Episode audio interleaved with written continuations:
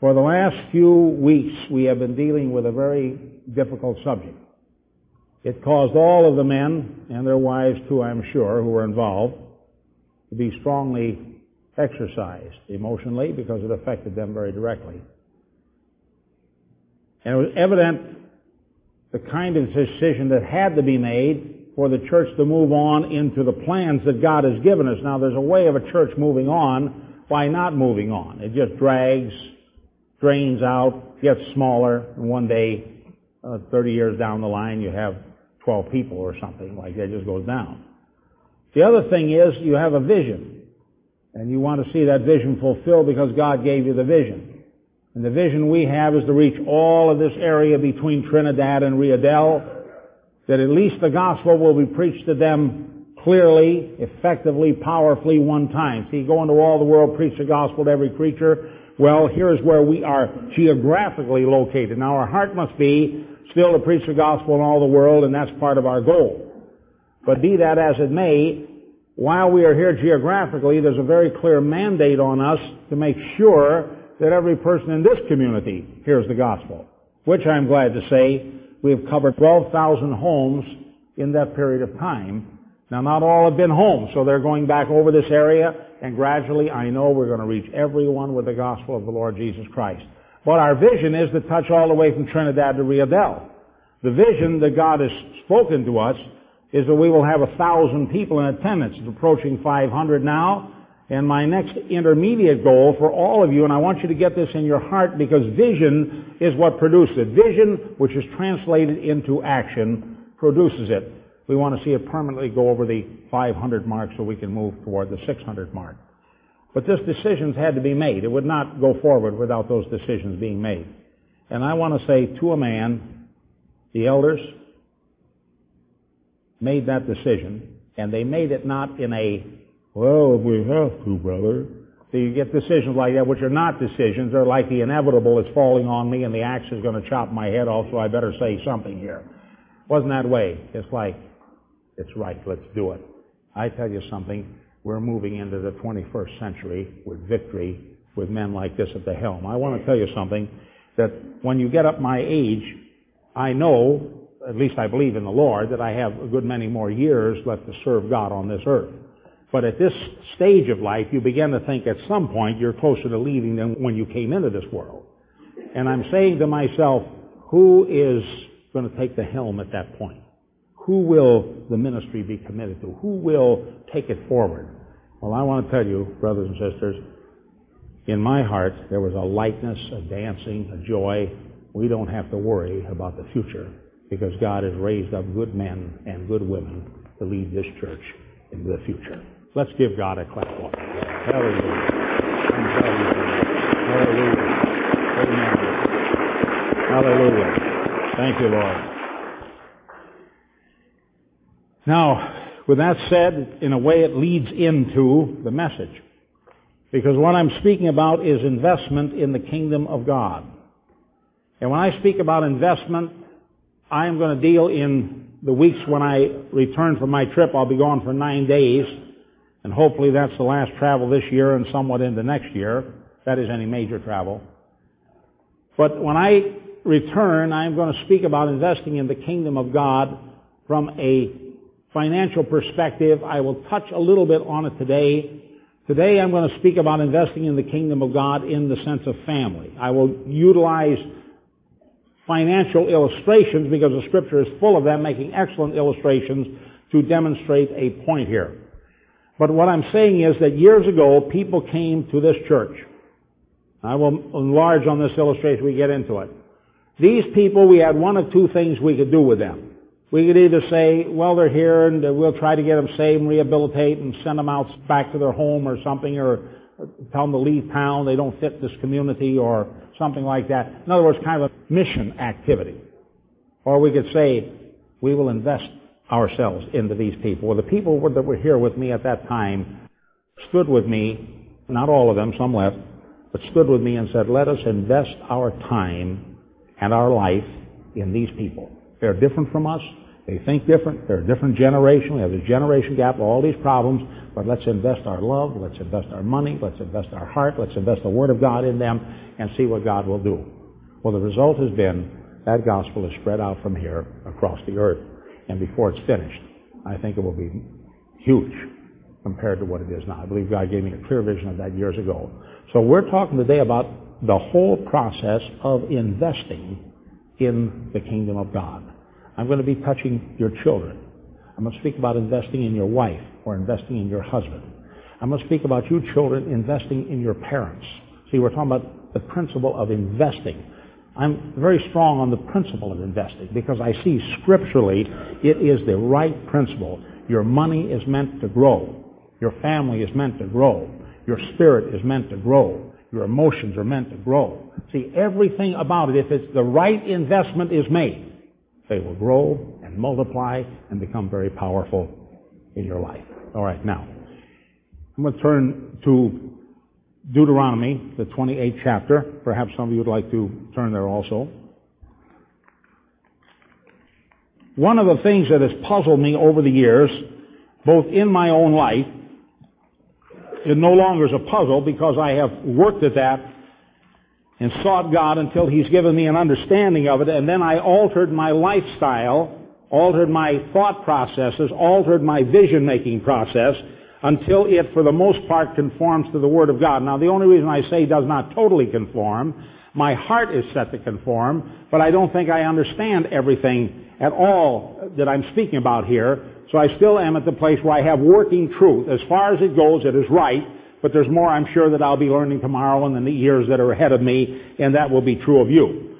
But there's one thing that I did notice, that there were certain things clearly spoken of in the Word of God that were very evidently given to us, either conditionally or unconditionally, depending on how God prefaced these things that He was going to say, which was clearly given to the people of God.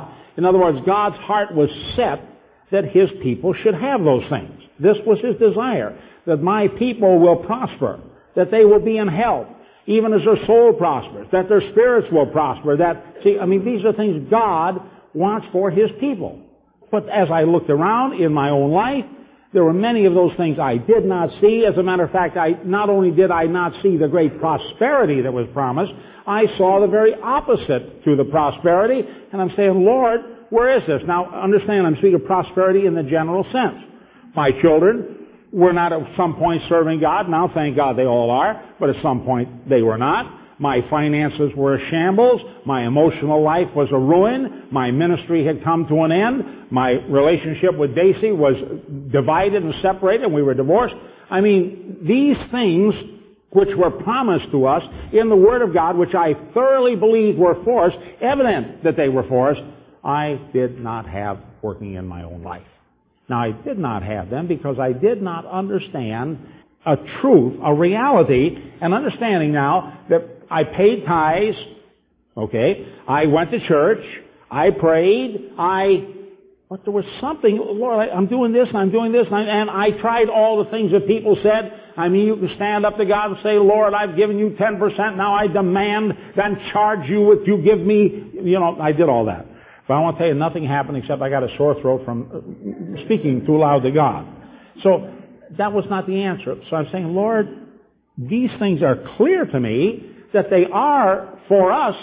Why is it we do not see them functioning in our lives? Now, let me give you one example of his statement here.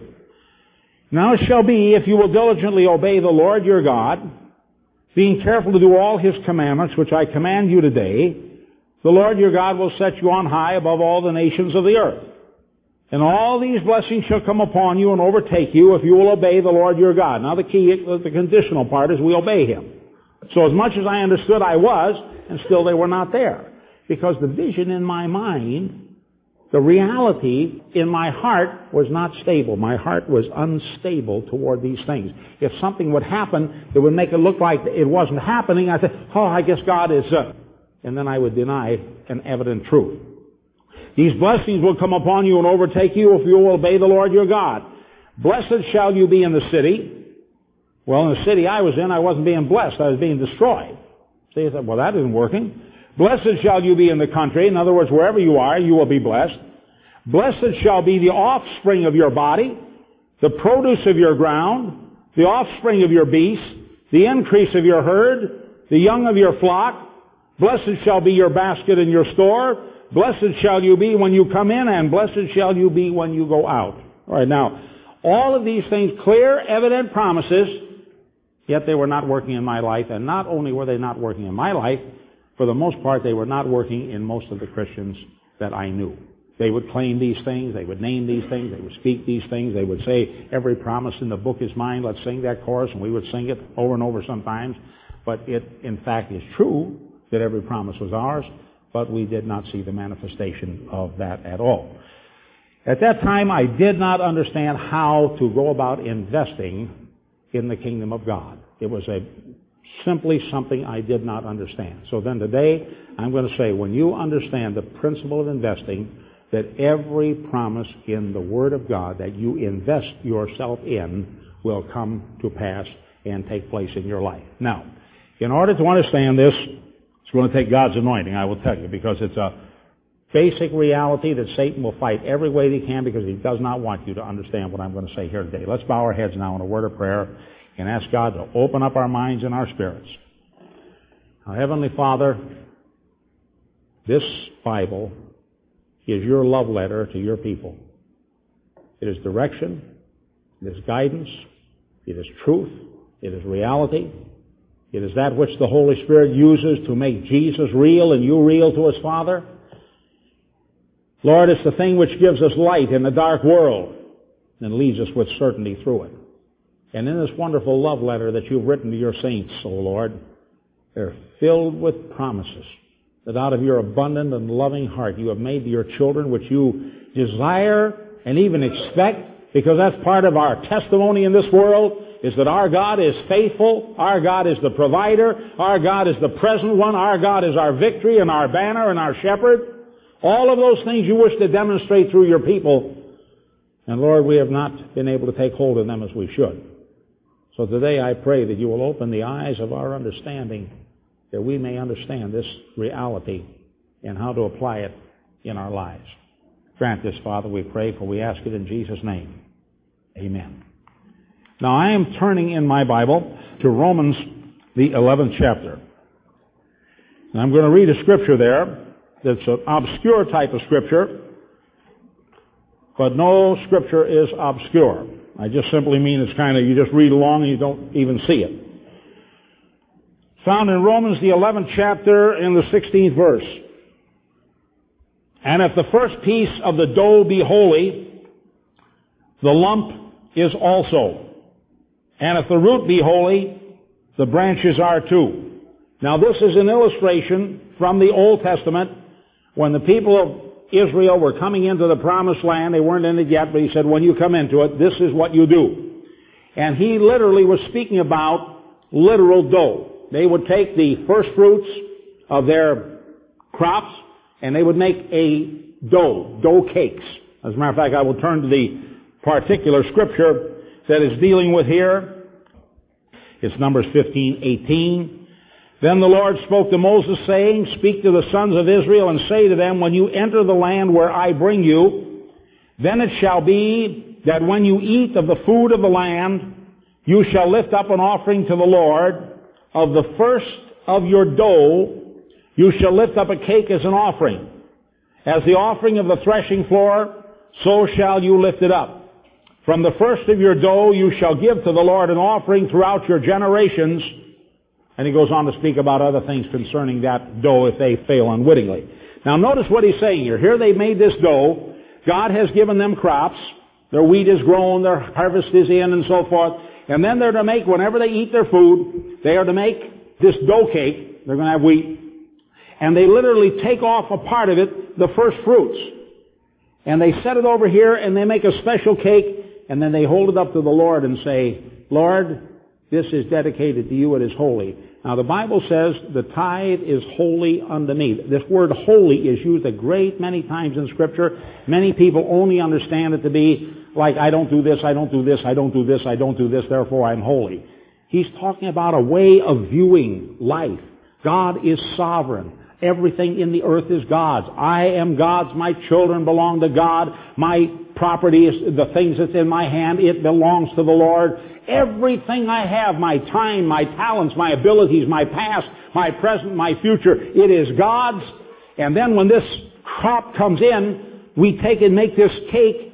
And they held it up to the Lord and said, Lord, we hold this up to you. The first fruits were given to God. Now it says, therefore, if the first fruit be holy, what is true now? The lump is holy. Now see, here I'm giving my tithe to God. This is holy, O Lord. Now, of the money that I have left, what is true about that money? It is holy. See, now most people don't understand that. That's why the devil, in the early days of my life, could get in and rip me off and take things away from me, and I had no way to stop him. I considered the mammon the mammon of unrighteousness, which of course it is the mammon of unrighteousness. But when the money is given into my hands and I understand that it belongs to the Lord, He has transferred it to me for a righteous purpose, a holy purpose. Let me put it that way. And I am merely His manager directing that money into its proper channels to invest in His kingdom and to build up His kingdom. And when I have as a sign to the world. And God is very interested in signs to the world. We make a testimony by what we do. See, now most people when they pay tithes, they consider it almost like a temple tax or something like that. I mean, the price of belonging to gospel outreach in Eureka is 10% of your income and pay it or you're in bad standing and we'll make faces at you and so forth. A hex will be put on you. We're not talking about anything like that. What we're talking about is that God is the one who says to pay tithes and He wants you to not see it as, well, all right, Lord, uh, I've got this thousand dollars and uh, here's the hundred and I give it to you and um, you know I don't know what you need it for. You don't eat food, but I sure could use it for food. And but there it is, and uh, we'll do the best we can with what we have left. Oh, woe was me.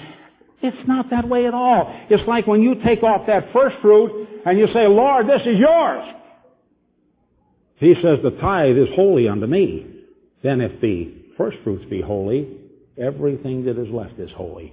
Now the hand of God has come over what I have. Now I'm saying, Lord, I am your manager. I am walking in your ways. I am carrying out your will. I want to invest this properly in your kingdom. I want to see this used to win souls. I want to see this used to establish churches. I want to see this used to transform lives. I want to see this used to feed the poor. I want to see this used to be a testimony. I want to be a good manager in your kingdom, O Lord. Show me what to do with it. It's holy. See, the tithe is holy, the offerings are holy, what remains is holy. Now once that's understood, then there's a vision. This money is holy. My checkbook is holy. The money that's in the bank is holy. And I will use it for godly purposes. And there's a vision. I'm walking in a holy commission, a holy revelation of what I am to do in this earth with that money. God will show me what to do. He will show me how to handle it. He'll show me how to spend it. He will show me how to invest it. He'll show me how to build with it. He'll show me how.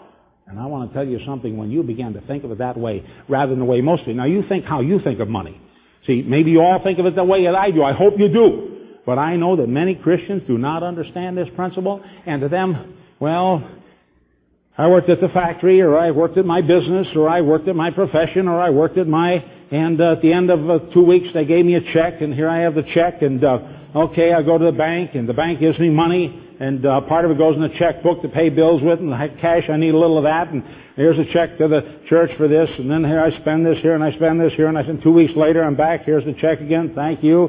Then you, and see, you just go through this limitless routine, not even conscious of what you have in your hands or what God is saying to you. Now, let's reverse this. See? You get your check. And you say, oh God, this company that I work for is the vehicle by which this came to me, but Lord, you are the source. And you have put this money into my hand, like the Israelites, and you have caused this wheat to grow on land that is yours with seed that you have made, O God, and you have been the one that has sent rain, and you have, see, money removes us from a deep understanding of God's earth, God's rain, God's sunshine, God's seed, God's wisdom, God's we're removed too far. And, without really taking thought about it, we don't understand. That money is the same kind of thing. It's handed to you. God, you are the source, and I thank you for it, Lord.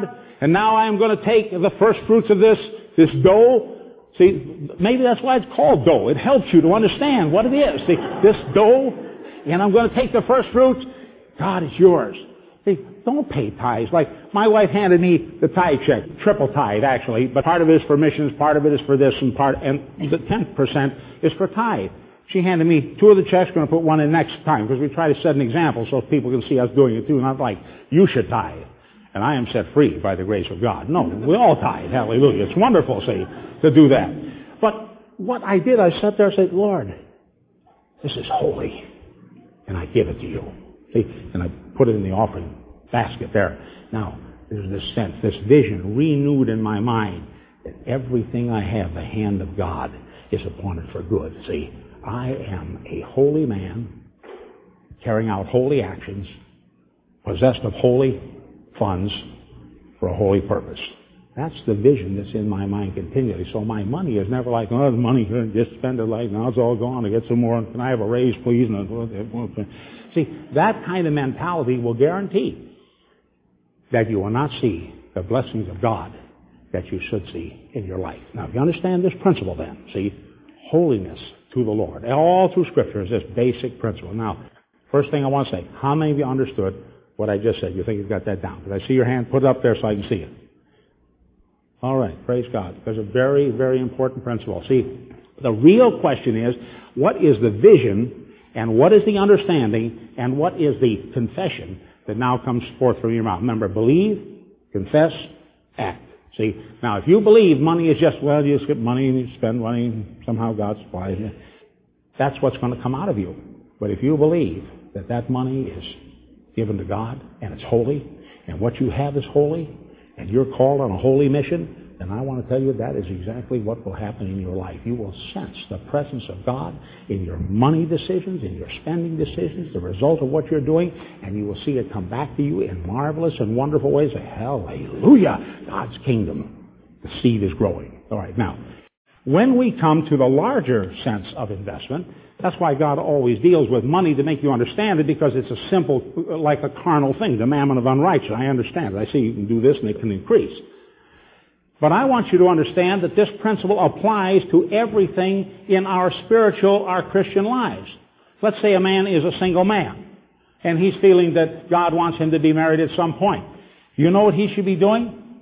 He should be praying that God will send him because when he gets married, God's principle is that He will invest Himself in His wife. He will think about her as holy. Bible says, He that receives a wife receives a good thing and great favor from the Lord. Now, I didn't understand that when I first got married, so I did not treat my wife like the precious jewel that she is to me now. Now I understand this tremendous, wonderful gift that God has given to me, and I take every day to thank God for it and to pray for her health and strength and long life and blessing because I need her by my side. She is my jewel, my gift, the beginning of my, she's meant all these things to me, and I go over and over in my mind, but I did not understand that in the beginning. All I understood was, yes, I love her, she loves me, let's get married, and here we are, preacher, all right, say the words, you know, da, da, da, da, thank you, goodbye, honeymoon, and away we go. Most people, that's the way they treat marriage, the same way they think about money. I get this money and here it is in my pocket and I pay my tithes or I don't according to whatever thing they're at at that point and I spend money here and I send, I go to work now, I go back again, I get my check and I go back. We treat our wives that way. We did not pray, oh Lord, send me the right woman. Lord, I believe you have given me the right woman. And then you invest in her your love, your time, your money, your support, your care, your fellowship, your friendship, the Word of God, your life, your future, your heart, you pour it into her. Likewise, the reverse is true. A woman should be praying, Oh God, give to me the right man. I say the Israelites, they had a much closer understanding, maybe being closer to the earth again, but it was God's way. Somehow they understood it. A godly family would get together with a godly family. And this godly family here had a girl, this godly family, the boy. And this family, this father and this mother would look at this family and say, the Jacob's family, godly people, good values, right thinking, good upbringing, walking holy before the Lord. They're raising that girl right. She would make a good mother for the children of my son. Let us get together with them. And they would maybe make this proposal. The other family would, on the other hand, turn around and look and say, godly family, good values, hard workers, holy before God, givers, laborers, builders, faithful man, faithful woman, faithful children. They're raising that son to be a good man. He will make a good father for my daughter's children. Let us get together and say, your son, my daughter. And we will tell them from the very beginning they are destined by God to be married and to walk together. They say, well, what about love? Listen, I want to tell you something. You'll find if people learn how to love, that love springs up powerfully and wonderfully when we learn how to treat each other, walk with each other. See, the Bible doesn't say love is a zap in the head. It says love is kindness and gentleness. And see, well, many people say, how did you know this was the girl? Man, I looked at her, saw her blue eyes, and zap! See, say, I hope this holds out. Okay. All right, now you understand the basic principle here. Now, then these two come together in holy matrimony. Now, if you get married by a justice, oh, we just can't wait to get married. I mean, you know, well, now here, what we want you to do is we want you to come and have some premarital counseling, and we want you to certain things we see here should be. Oh man, we can't wait. No, no, good on justice of peace. You're not going to get holy matrimony. You're going to get just matrimony. You know where holy matrimony takes place? Right in the church with your brothers and sisters surrounding you and a godly man speaking words that are not just words. Dearly beloved, here we are gathered together in the face of God in this company, join this man and woman, holy matrimony, who with honor to all men, honorable. Okay, you're married. Goodbye. That's not marriage. That's a travesty on marriage. Dearly beloved, we are here today before Almighty God and you too before the witnesses of your brothers and your sisters. You are here to be joined together by Almighty God in holy matrimony. Do you understand this? Yes, we do, sir. Yes. We want to be joined in holy matrimony. That's the basis of a marriage. Now, if you were not married that way because you were not saved, you did not know it, then there are other scriptures which make up for that, but I'm talking about the ideal situation. See, we ought to understand that this coming together is not some, okay, let's get married. This is something you're going to invest yourself in. The wife ought to go into a marriage with the idea, not what, I want this, I want this, I demand this, I demand this, I must have this, and the husband, I demand this, and I... That's not how we go into marriage. We go into marriage with the idea of investing in the treasure that God has given us and taking good care of saying, Oh Lord, this is my wife. You have given her to me and I hold her up before you and I dedicate her to you and I walk with her and I will take care of her all the days of my life. She is my treasure. See, invest yourself. Let your marriage be bound together in the right way and keep it bound there. Take time to go back over those vows that you made. Take time to extend those vows, renew those vows, build those vows, so that your life is based on holiness before the Lord. Now then, the area of sex. Many people have the idea that sex is just pleasure. Sex is not just pleasure. Yes, it is pleasurable. That's a part of God's blessing upon man and woman and so that's wonderful. But that isn't what it's for. The Bible says when He put Adam on this earth and Eve, He says, be fruitful, multiply, and replenish the earth. Lord, will a child be conceived holy in the womb of the woman that you've given to me? Lord, will you put a child in my womb? That's why the women of Israel, to have a child was an important thing, and to not have one was a serious thing. They wanted a child. Well, it's not serious in the same way because they never knew but what through them that woman would be the Messiah, would be born. They understood it was to be from a woman of Israel. The virgin woman, so forth, to bring forth that child. Oh, Lord, is this the child? Is this the one? Is this the one that will replace Cain, whom Abel slew? See that type of thing? But Lord, this child you've given me, this is holy. This child is holy to the Lord. Now, notice the principle. I will invest myself in this child. I will not take anything into my body that would hurt this child. I will not want to see it destroyed. I will care for myself. The man, I will watch over my wife. I will protect her. I will help to bring this child to full term. I will. See, it's like an investment. I'm going to invest. Now I have a child. I invest myself in the child. For the child is holy. Now the Bible says whatever first opens the womb, whatever, he said man, beast, so forth, whatever first opens the womb, it is holy to me. It belongs to me, saith the Lord. Now here's a, here's a reality. Here's the firstborn child. Now we have a custom here in this church. And it's not really a custom. I believe it's a divine transaction. We can look at it as a custom, and if we do, it'll be worth nothing to us. But if it's a divine transaction, it is powerful before God. We take the parents and say, you should dedicate this baby to the Lord.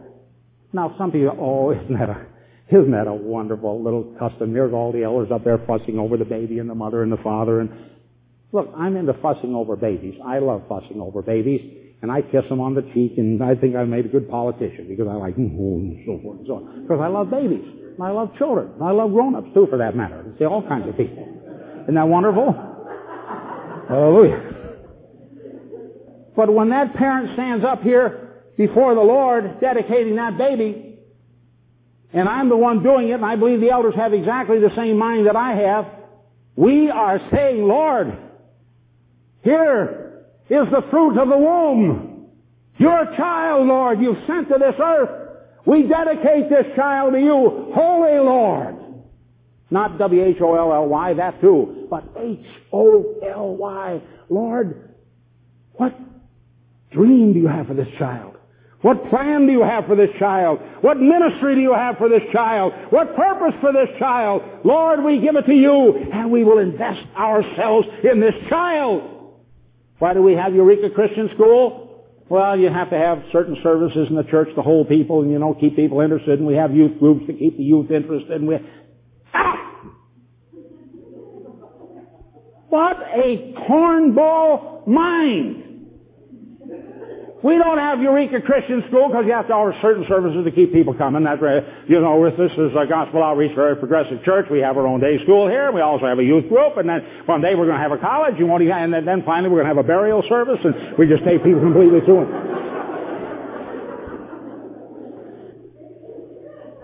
The reason we have Eureka Christian School, the reason we have Sunday school, the reason we have teachers working to teach our children and to we're investing in God's treasure that He's given to us. Hallelujah.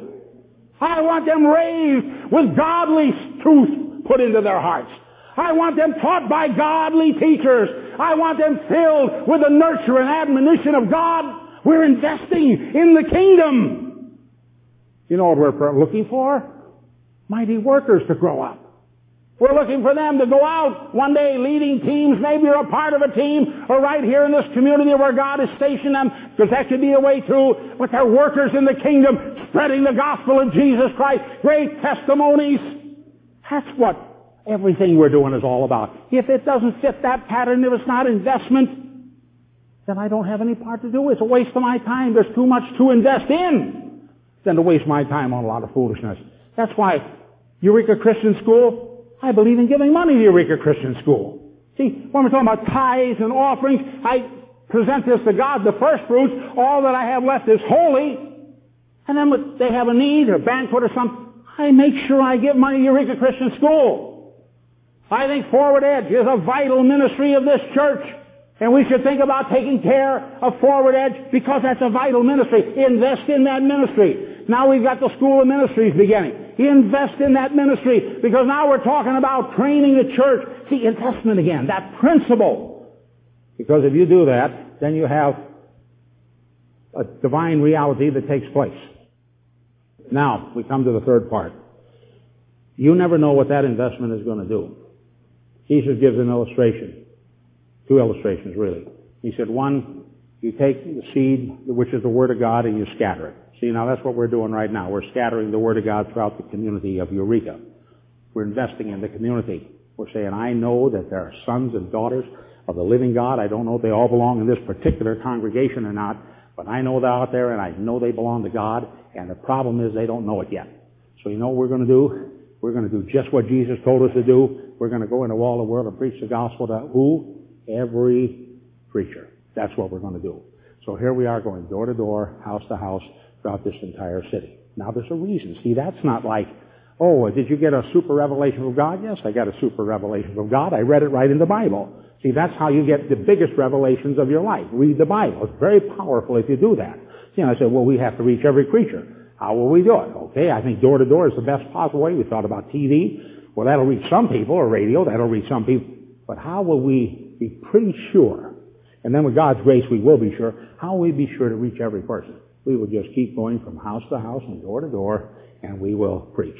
And then we will follow up. And then we will go around and around and around. We're investing in the community. Now, out of that community is going to come people that are going to be saved. See, this divine principle of investment in the community. We're practicing this in every area of our particular lives. Well, years ago, there were some women, I say that when you plant that seed, you never know what's going to do. Jesus says some falls on hard ground, it's lost. Some falls on rocky ground, springs up, but doesn't have much depth of earth, so it dries up. First time the sun hits it and it's gone. Third falls on thorny ground, the thorns choke it finally. It says some falls on good ground, it brings back 30, 60, and 100 fold. And one time I did a study. What happens if you lost 75% of the seed? How much seed would you have at the end of 10 years? The figure is utterly astronomical. You cannot know how large the figure is. It's zeros upon zeros upon zeros upon zeros upon zeros. It is beyond comprehension how large the number C would be. Now, let me show you something here. A number of years ago, I was called to this church. Others have started it. I did not start it, but I was called to be the pastor.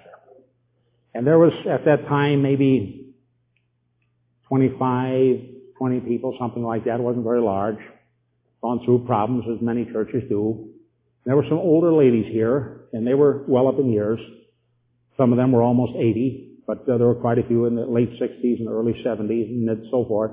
And there was an older gentleman here. There was probably 70 at that time, Harley Watrous, and Ma Watrous was younger, but she was getting up in years. And just a few people. And they believed that I was to be their pastor, and Daisy was here with me they considered us pastors together. And that's a wonderful relationship we had with those people. We loved them. But I got discouraged after a while, and I didn't want to stay here, and I resigned. And I resigned, as you all know, but some new people here, I resigned three times. But you know, those people would not let me resign. They would come to me, well, first of all, they prayed. We just believe that Brother and Sister Durkin will be our pastors, and Lord, we just want you to send them back, and we want you to know that we love them, and we're going to hold on to you, Lord, that you encourage them and you bring them back. See, they invested themselves in me. They invested themselves in my wife because they believed that there was a divine call on our lives and there was a capacity for vision. And they kept saying, Lord, you showed us a vision. This church being full. And Brother Durkin preaching to those people, the teams going out of here. And we can't let them go. And I ultimately came back. See, then in began these young people to flock in by the hundreds. And then it was again heavy times and so forth, and they got confused and so But they hung right in there. They told us many times, Brother Durkin, we're supporting you with all that we have, with our prayers and with our love, with our care and with our money. We believe in you. We're with you. We're standing with you, brother. Don't give up. Say, many times I felt like giving up, but they wouldn't let me give up. They invested in me. You know, sometimes your children feel like giving up. Keep investing in them. Your wife feels like giving up. Keep investing. Your husband, keep investing. See, I'm so discouraged, wife. I tried and I failed and I tried and I failed and I tried and I failed. I'm a failure. No, you're not a failure. I believe in you. I'm praying for you. I'm standing with you. I'm going to walk with you. We're going to make it. See, that kind of thing. Keep investing. They kept investing. And then God broke loose. And there were hundreds saved. Then God began to give me a vision of training them. I began to invest myself in them. And then Daisy invested herself. She gave hours upon hours upon hours of love and care, watching over those young lives and seeing marriages healed and people come together and having no background and understanding how to relate. She would, she would and I would. We'd get up early in the morning. I had a full-time real estate business to run, plus the church to run. I'd get up early, go out to the Lighthouse Ranch, give a Bible study out there, get back, run the business, get down here and prepare for the evening service. We had services then sometimes always three times a week, sometimes five nights a week. It was a, just a grueling pace that was going on continually. But now, see, those women who had invested in me, those men who had invested in me, now I was, see, it's like you invest in this plant. Here was this weak, spindly little plant called Jim Durkin who was broken from his bad experience that brought about the divorce and now we were remarried and we were trying to put our family back together and our life together and I was like this.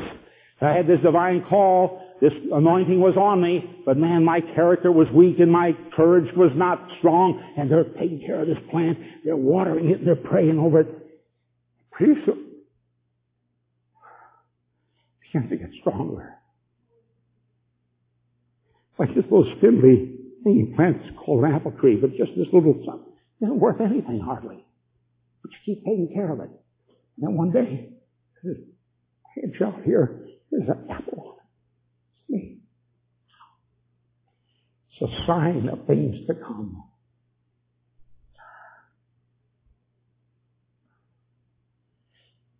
hard for me sometimes when I'm dealing with these wonderful truths to keep myself together. And the plant that you feed and the plant that you care for finally turns around to become the plant that feeds you. You understand that? They, they took care of the little spindly apple shoot. And one day grows up and bears crop after crop for years, sometimes way beyond your lifetime, still bearing and feeding.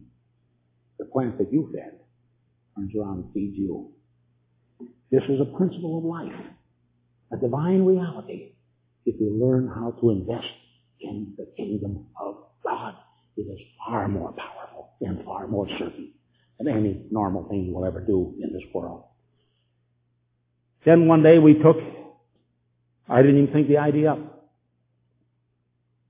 Carlos Ramirez called me and said, Jim, there's been an earthquake down in Guatemala, and I want to go down there. And I've got some brothers that feel the same burden they want to go too, and some sisters. Can we go? Said, well, I don't have any word from God about it yet. I don't know. I better pray about it. And I kind of went through changes. Man, are they ready? Guatemala, man, are we ready for overseas? I don't know if we are. And uh, this is pretty heavy duty stuff. And, uh, you know, and finally I said, okay, you can go. Go on down there and build. But I said, while you're there, keep your eyes open. You don't know the real reason you're there. Said, look and see if something might be happening other than what you see. Just go down there and build bridges and houses and get the country back in shape for those people and so forth. And while they were there, people began to join themselves to them. A few here and a few here and a few here and a few here. And now that 20 people that we originally sent down there, I was down there this last time and it's over 2,000 people now, plus the many that have been sent out to other lands. Now, what does the Bible say? Some 30, some 60, some 100 fold. We planted 20 seeds. Now it's 2,000. What is that? That's a hundredfold increase. You understand the principle? Now those women and those few brothers that believed in me and invested in me and invested in my wife, they would not let me quit, but kept urging me on, kept encouraging me, kept pouring themselves into me. They're all gone now. They're not here working anymore. They can't be encouraging anybody anymore. I have to take up where they left off and encourage. But you know what the reality is in my heart? They're still reaping. And that apple. I think of Sister Simpson. Could hardly get in the church and out because she was so crippled up with arthritis. Now she's got a new body. She's up in heaven. When I see people get saved I did last week and our churches are multiplying and growing and vision is increasing and we're reaching outward, I think of Sister Simpson and a romantic idea. The Lord won't hear to her. Said, you know, the reward, you know what I'm trying to say? The reward just grew. more for you. That plant is still growing. It's still producing multiply all over the earth. See, when you invest in your children, it's like that. When you invest in your wife, it's like that. When you invest in your husband, it's like that. When you invest your money, because you see it as holy. You don't let the devil come in and, oh, your wife is this, and your husband is this, and these kids you have, and man, this church is this. You don't let that happen. So you lie, devil. My wife is holy. My children are holy because I dedicated them to the Lord and I dedicate them now. And my own life is holy because I dedicate it to the Lord. And I'm going to keep pouring myself into my wife and my children and my church and my brothers and my sisters and my community and you know what the result is going to be? The Bible says this gospel must be preached in all the earth for a witness. And I tell you before God it will be because we're learning how to do it. To invest. You understand what I've said here today? Amen. Will you bow your heads with me in a word of prayer? If there are any of you here that have not made that kind of dedication of yourself to the Lord, and mostly it would be among you because I know you, faithful, good people. It would only be because you didn't know or didn't understand how to do it. If you've allowed the devil to come in and deceive you or lie to you about your husband or your wife, your children, now it's time to rebuke that devil sharply. Repent before God and say, Oh God, I realize now that I am a man of holiness, a woman of holiness. I realize the mate that you've given me is holy. I realize my children are holy. I realize my property is holy. I realize my money is holy. I realize everything that I ever have of myself, my gifts, my talent, my time, my future, my present, is holy, Lord and it belongs to you. And I give myself to you completely, Lord, an investment into your kingdom. And Lord, I'm going to see the, the multiplication, 30, 60, a hundredfold.